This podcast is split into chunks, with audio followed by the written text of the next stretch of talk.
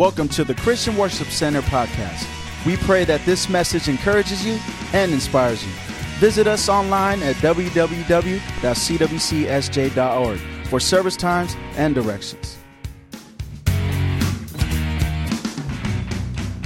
2 Kings chapter 4. Uh, I want to share with you a story that uh, a message I've preached years ago, but th- this message is so appropriate when we talk about excuses. And I want to revisit this message from a woman that was called the Shunammite woman. The Shunammite woman lived in the city of Shunem, and the Bible says that she was a notable woman. Everyone say notable. notable. In other words, not only was she well known, but this woman was well off. She, she, had her, she had good money. This woman was, was taken care of. This lady had character as well. You see, there, there's individuals that might do well financially, but they don't do well character wise. There, there are people that are nice people, but they don't have much. This lady not only was blessed financially, but she was a woman of character as well. In fact, the Bible uh, implies that when she would walk into the public square, people's breath were taken away. That, that's what the word notable kind of entails. That when they would see her, they would literally, their breath would be taken away when they saw her because she had that kind of reputation. But I want you to notice in verse 8 of chapter 4 of Second Kings, it says this One day, everyone say one day. I, I tell you, whenever you see one day in the Bible, recognize that God is letting you know that there are appointed times that He's about to do something. That, that there are appointed times that God has set aside, that regardless of what you go through, there is a one day that is coming for your life. So if you have been going through those days, I want you to understand one day is coming. Somebody say amen. So Elijah went down to the town of Shunem, and a wealthy woman lived there, and she urged him to come to her home for a meal. After that, whenever he passed her way, he would stop by for something to eat. Somebody say amen. amen. That's a good lady right there. As a pastor, I, I, I feel that, you know? You walk by a certain place, a certain time, and, you know, those people that invite you to, you know, to, to eat or, you know, and you don't have to pay for the meal after you eat, that's a good thing.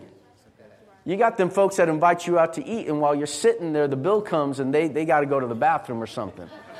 They disappear on you. That's for nobody up in here, huh? Look, notice it here in verse 9. And she said to her husband, I am sure that this man who stops from time to time is a holy man of God. Let us build, someone say build, a small room for him on the roof, furnish it with a bed, a table, a chair, and a lamp.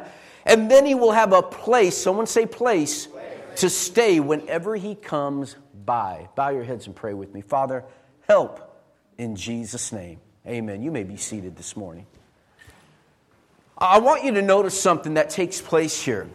When we talk about the Shunammite woman, we're talking about a woman of nobility, a woman that was wealthy. We're talking about a woman that the Bible says that where, where, where Elijah, the prophet, would be on his way to minister in a certain town, on the highway that he would pass by, this woman had her house. And Elijah would walk by her house on the way to minister to this certain place. And when he would walk by, she recognized that he was a man of God. And she would invite him into her home and she would feed him. She would take care of him. She, she would minister to him by giving food and recognizing that this man is always giving. Let me take time and give to him. And so, as, as the, the man of God would come by, he would stop by and she would see through her window. She would watch him and observe him walking by. And one day she said, You know what? I want to invite you in to eat. And he came and ate. And as she got to know him, the Spirit of God that rested in him made her house better. And it got to the point where she said this Listen, I'm not just going to have him, it's not enough anymore for me just to feed him.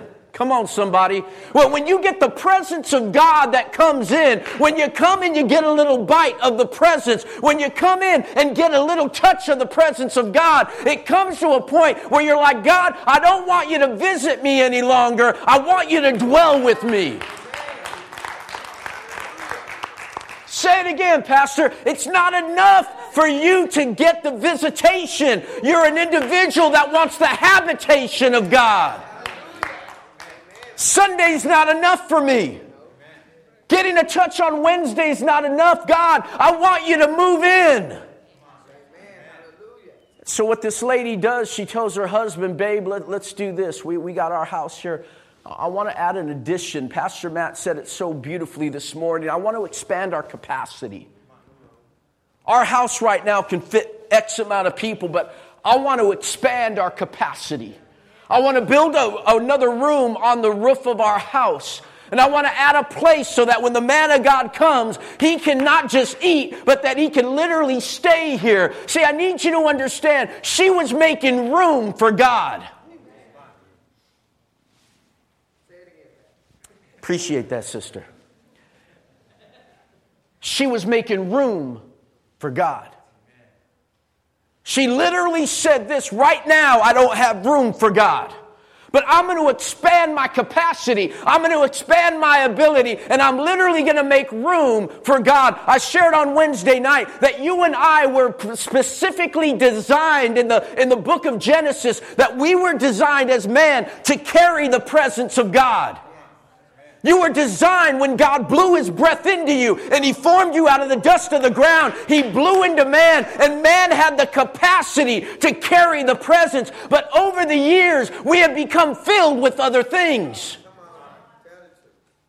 And we don't have room for God anymore. And this woman said, I'm going to make room for you. I'm going to expand my capacity. I'm going to open up my ability and I'm going to make a room for the man of God. And so the man of God comes in and he, he, he comes into this place that this woman's prepared for him. And while he's there, he starts looking around and says, Man, this lady has been so good to us. We got to do something for her. And so I need you to understand when you make room for God, God will make room for you. When you make God a priority, God will make you a priority.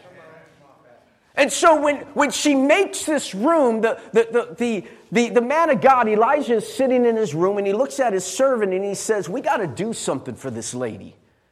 You know, let's do something for her. And, and, and, they, they start thinking about it. And then the, the, the servant says, You know, she, she's, she's a rich lady. She got things going on, but she doesn't have a son. She has no children.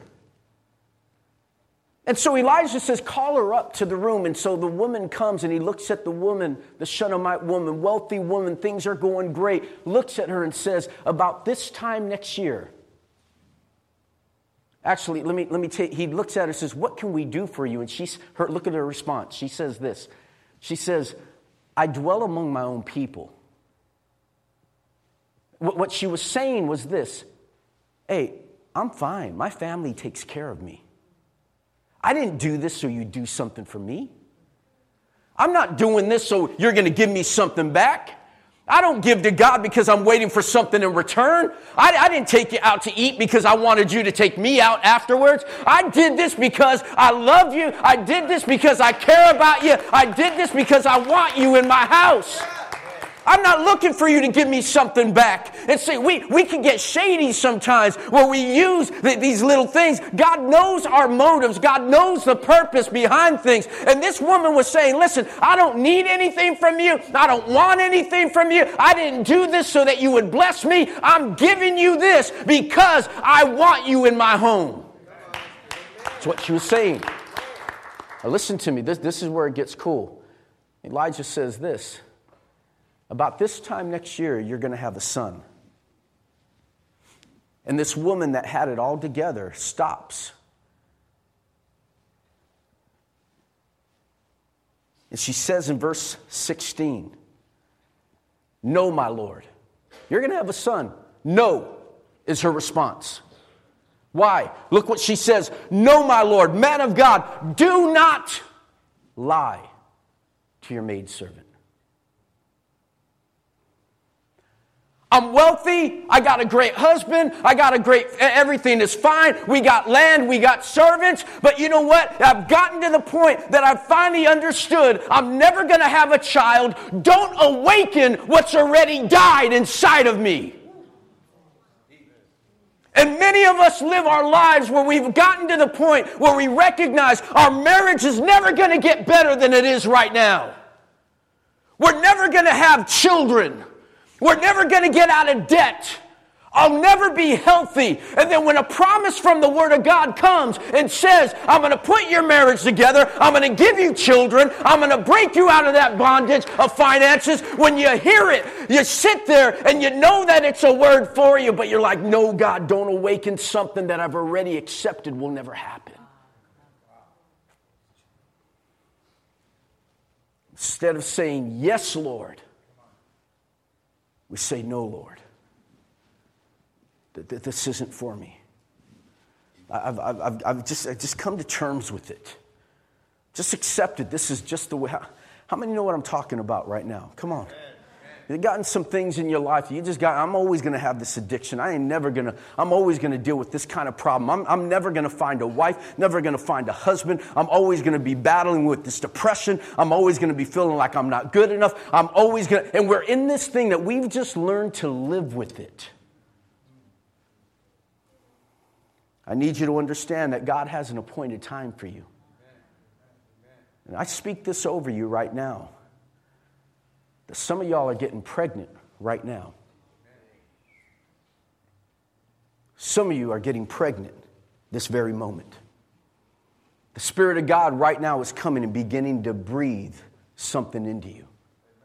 The things that you've given up on, all of a sudden, inside your spirit, are beginning to come alive right now. The same way God overshadowed Mary, the virgin, and brought about a child, there is something that is beginning to grow inside of you. Things that you thought would never happen. And I need you to understand something that when you find yourself in this time, when you've given up on your hopes and dreams, I want you to understand this don't give up. It's not over.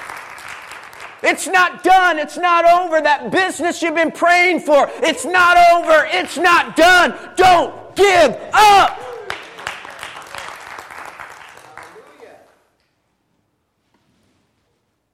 About a year later, she has her baby.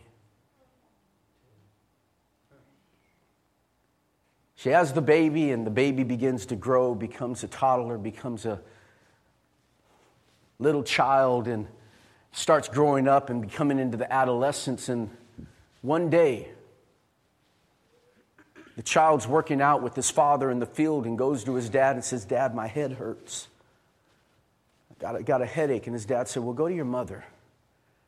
I, I need you to capture this. You know, when, when, when you have a dream, when you have a dream and you've given birth to a dream, no one cares about that dream as much as you do.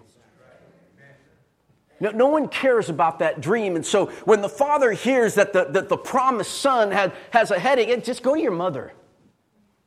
Go, go, go to your, your mom. And the mom sees him, takes the child, and she holds him. And as she's holding him, she sees that her son, and many, many biblical scholars believe that he had an aneurysm. You know aneurysms, that they're deadly. And the, the child, as she's holding her promise, as the, the child, is, as she's sitting there and she's holding the thing that she carried for nine months, now she's carrying him again. And no matter how much she's praying over him, no matter how much she's holding him, no matter how much she's praying over that he would be okay, she sees the very thing that she's been praying for dying in her hands. And her son dies.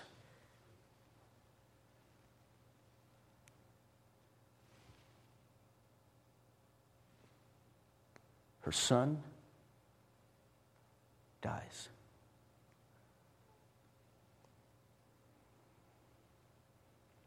What does this notable woman do? She picks up her baby. She walks into the house. She goes upstairs, opens the door to the man of God's room and lays her baby on his bed. I need to submit this to you this morning. You better hope that whatever you're building right now can hold the things that you love when they die. What are you building? What are the things you're investing in right now? She carries the baby up to the room. See, she had a place because she prepared a place for the man of God. She had a place to go whenever she found trouble now. She had a place to run to. She had a place to go to. She had a place. It's too late to build a place when that thing has died. You got to build it now. You got to establish it now.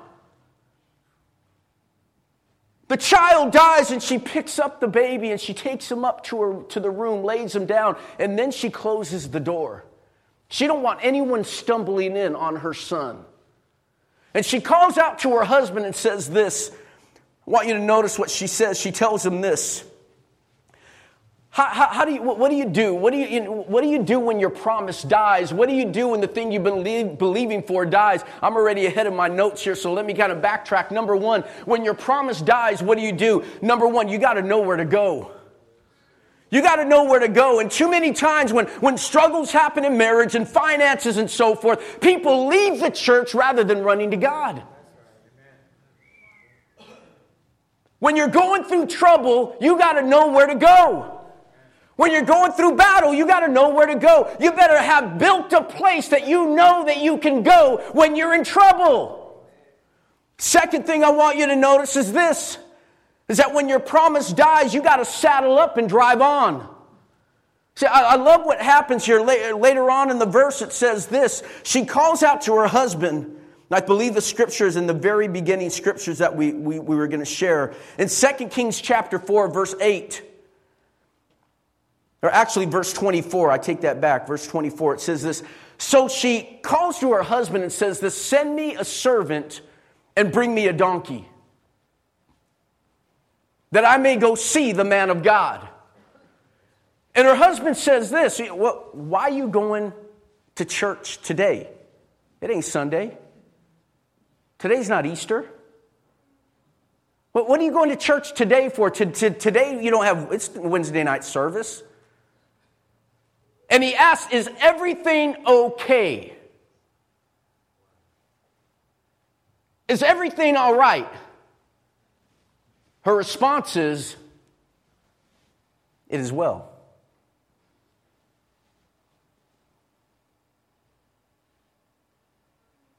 How many of us, when someone asks us how things are going, have the faith to say it is well when it's not?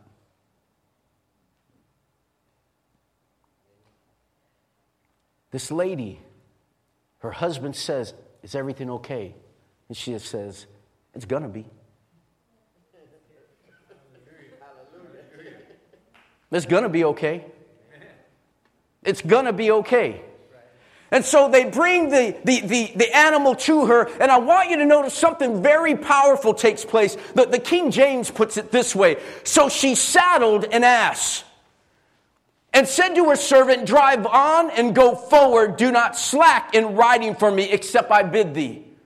See, I, I want to get a little King James on you sometimes. That when we uh, find ourselves in trouble, when the thing that we're praying for dies, and you're trying to drive on in your life, there are times that you can't rely on someone else to saddle you up. You got to saddle yourself up and move on. Yet someone else can't prepare you to move forward. You got to gr- grind up. You got to stand up. You got to pr- push up, and you got to begin to saddle up and drive on. You want me to say it? I'm not going to say it this morning.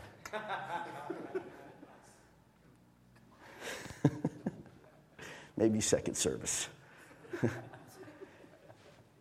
Sometimes you have to saddle your own donkey. I'm trying to get better. Come on, folks. I'm trying to get better. But in your own times of crisis, you got to saddle your own King James donkey.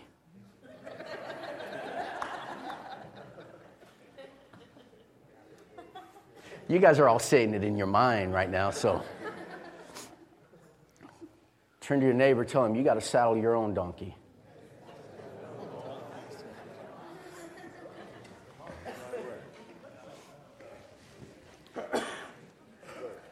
So the third thing I want you to notice is this: is that so she goes looking. Now I, I want there there is nothing there is nothing more powerful than the, a woman on the move. When a woman needs something done, and this woman, is, she, she's, she gets the donkey, she saddles up the donkey, jumps on it, and starts going. Now, I'm wondering, why would you get a donkey when you can, pro- a horse is probably faster? Right? But what she's thinking is this I need something that's going to be able to carry the burden.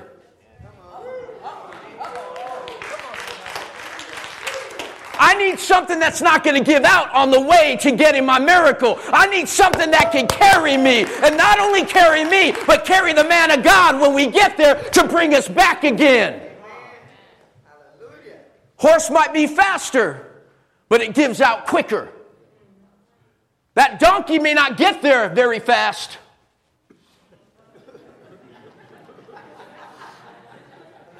It might take some time, but I'm going to get there. I'm gonna get there. You know what? You might be met, you might have lapped me a couple times, your horse might have rode by me, but I want you to know I'm gonna get there. This ain't over. I'm gonna get there. So don't worry about me. You go on ahead. But uh, you know what? I'm gonna get there. And it's not about just getting there. I'm gonna get back again because we gotta bring someone back to touch my son. Somebody say, Good Lord. So when the promise dies, number three, don't complain, proclaim. Don't complain, proclaim. And I shared with you this, uh, I'm kind of uh, going backwards here, but verse 23 says, why, why are you going to him today? It's neither the new moon or the Sabbath. And she said, It's well. When, when she gets over to the man of God, Please run now and meet her and say to her, Is it well with you? Is it well with your husband? Is it well with the child? See, Elijah understood this. There's something wrong here. And he says, God has hidden it from me. So he sends his servant to ask, Is everything well? And so while she's on the donkey, here comes Gehazi. He, she walks up, Is everything okay? And she said, It's well. In other words, I'm not going to share my problem with someone that can't do anything about it. Oh, somebody got to hear me this morning. Some of you Facebook book posters. I don't understand the purpose with half the stuff you put on there. Angry. I'm so P-I dot dot dot ed.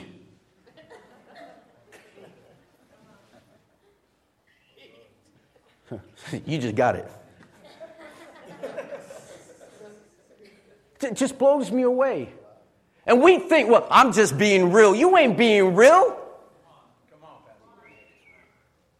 I need you to understand something is that when we find ourselves in crisis, we don't share the crisis with people that can do nothing about it.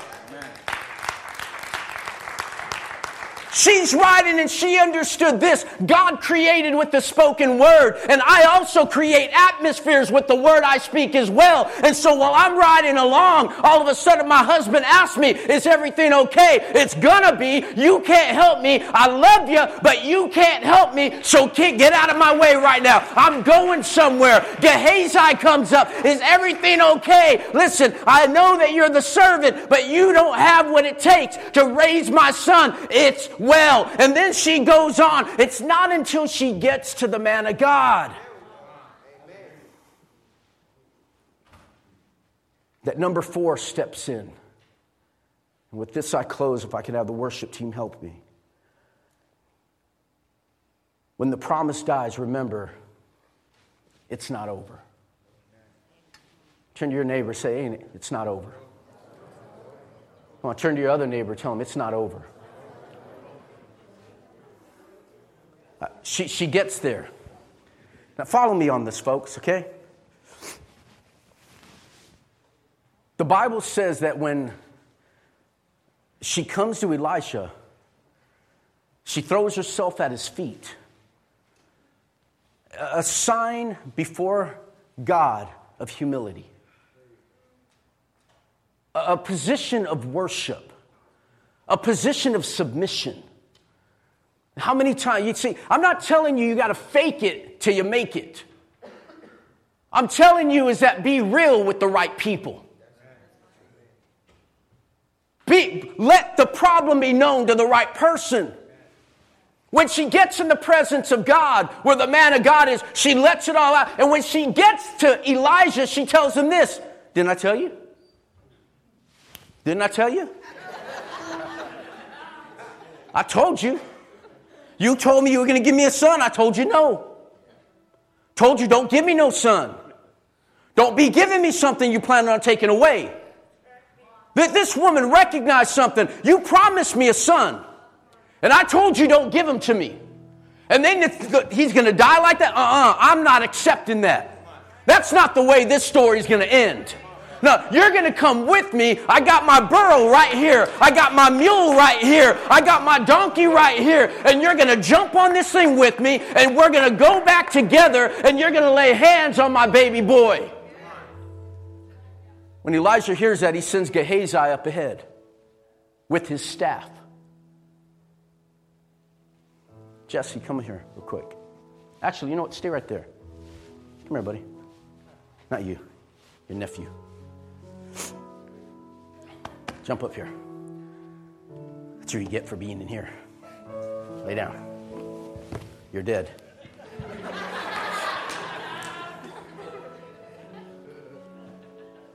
You're dead. Stop moving.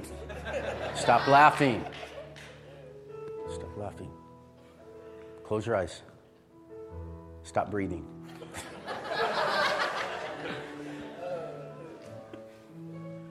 Gehazi runs up ahead while the donkey's moving. Gehazi gets to the room, climbs up the stairs, goes into the room, takes the staff, and he lays it on the head of the child. And nothing happens. Listen very closely. I'm going to close, so stay with me.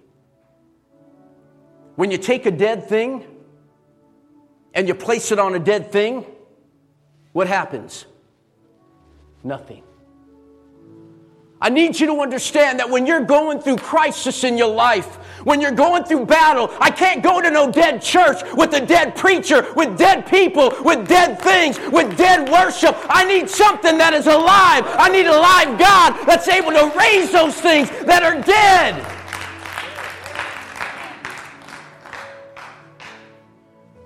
Gehazi is sitting there doing exactly what the man of God says. Stop smiling. And nothing's happening. The stick, the dead thing, just keeps hitting him and it's doing nothing. Then the man of God comes up.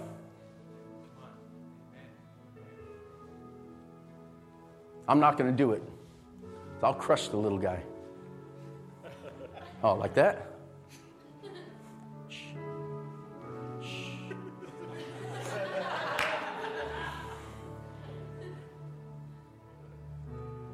Elijah comes up, and the Bible says that he lays on top of the boy, nose to nose, mouth to mouth, eye to eye, hand to hand. And he lays on top of the boy. The Bible says that as he lays there, he gets up off the boy, and the boy begin to wax warm. The, the, the, King James says he waxed warm. The cold rigor mortis body begins to get warm. Some of you are missing that point right now. See, because you know what? We don't, we, we don't get excited about little things. But when your child's dead and they're cold, and all of a sudden, the man of God, the presence of God rests over them. And all of a sudden, that thing that was cold starts getting warm. The pulse hasn't come back yet. That he's not breathing, he's not, he's not moving, but the body that was once cold is now getting a little warm. I'm here to tell you that when your marriage is cold and it's dying and it's dead, and all of a sudden the presence of God comes and it starts getting a little warm, oh, you got to do a little dance. When all of a sudden the, the, the body starts getting a little warm, all of a sudden the finances, uh, a check comes in you weren't expecting. What am I saying? Celebrate the small things.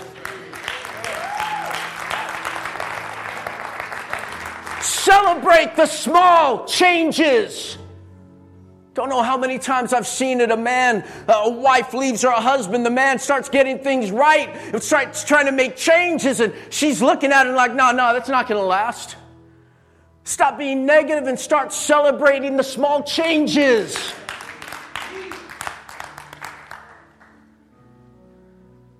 Because of small things, he lays on them again. Then the child gets up.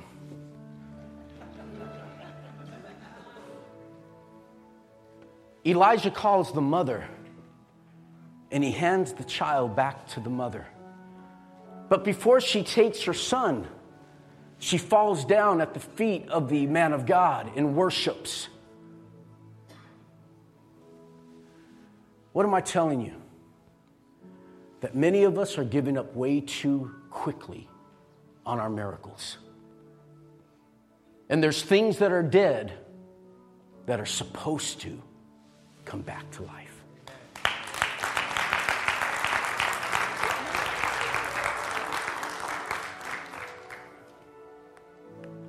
It's not over. Speaking this to you right now, it's not over. I'm declaring this over your family, it's not over. Speaking it over your marriage, it's not over. Declaring right now over that over that addiction, it's not over. God's going to bring breakthrough in that thing. I'm here to tell you right now that sickness, it's not over. God's going to bring healing in that thing. The things you've been praying for are about to take place. Bow your heads with me right now. Hallelujah.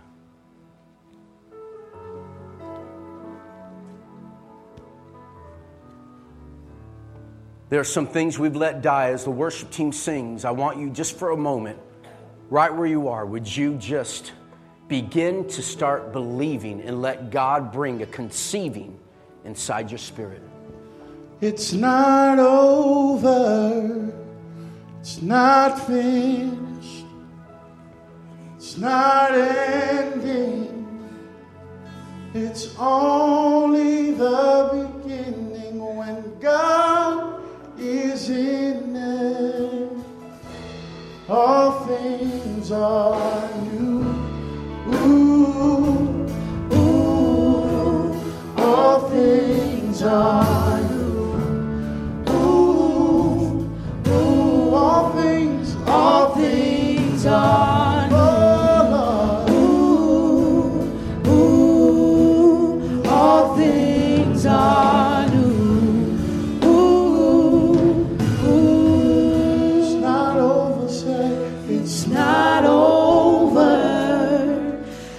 It's not finished.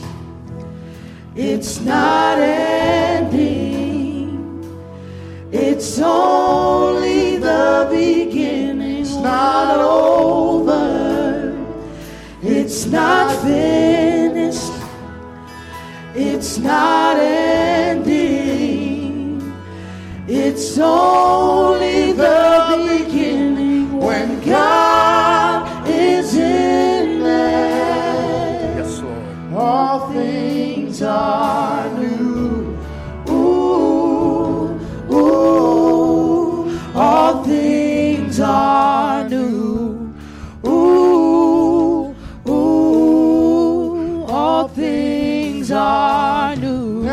Same again. Ooh, all things are new. Ooh, ooh. Father, I pray right now over every person in this house right now. We declare that it's not over. I speak over you right now that this only your beginning. The things you thought were dead, the things you thought were gone, the promises you thought would never see the light of day again. I'm speaking to you now for those in the pregnancy stage that you're going to begin to see God birthing something new. For those of you that thought that that thing died, it's going to come back to life. And so I speak over your marriage, I speak over your finances, over your mind, over that addiction, I speak over that business plan. I declare now in Jesus' name that those things you thought could never happen are going to live again. I speak it over you in Jesus' name right now. I want you just to stand to your feet. Thank you for downloading this message. For more information on our church, visit us at www.cwcsj.org.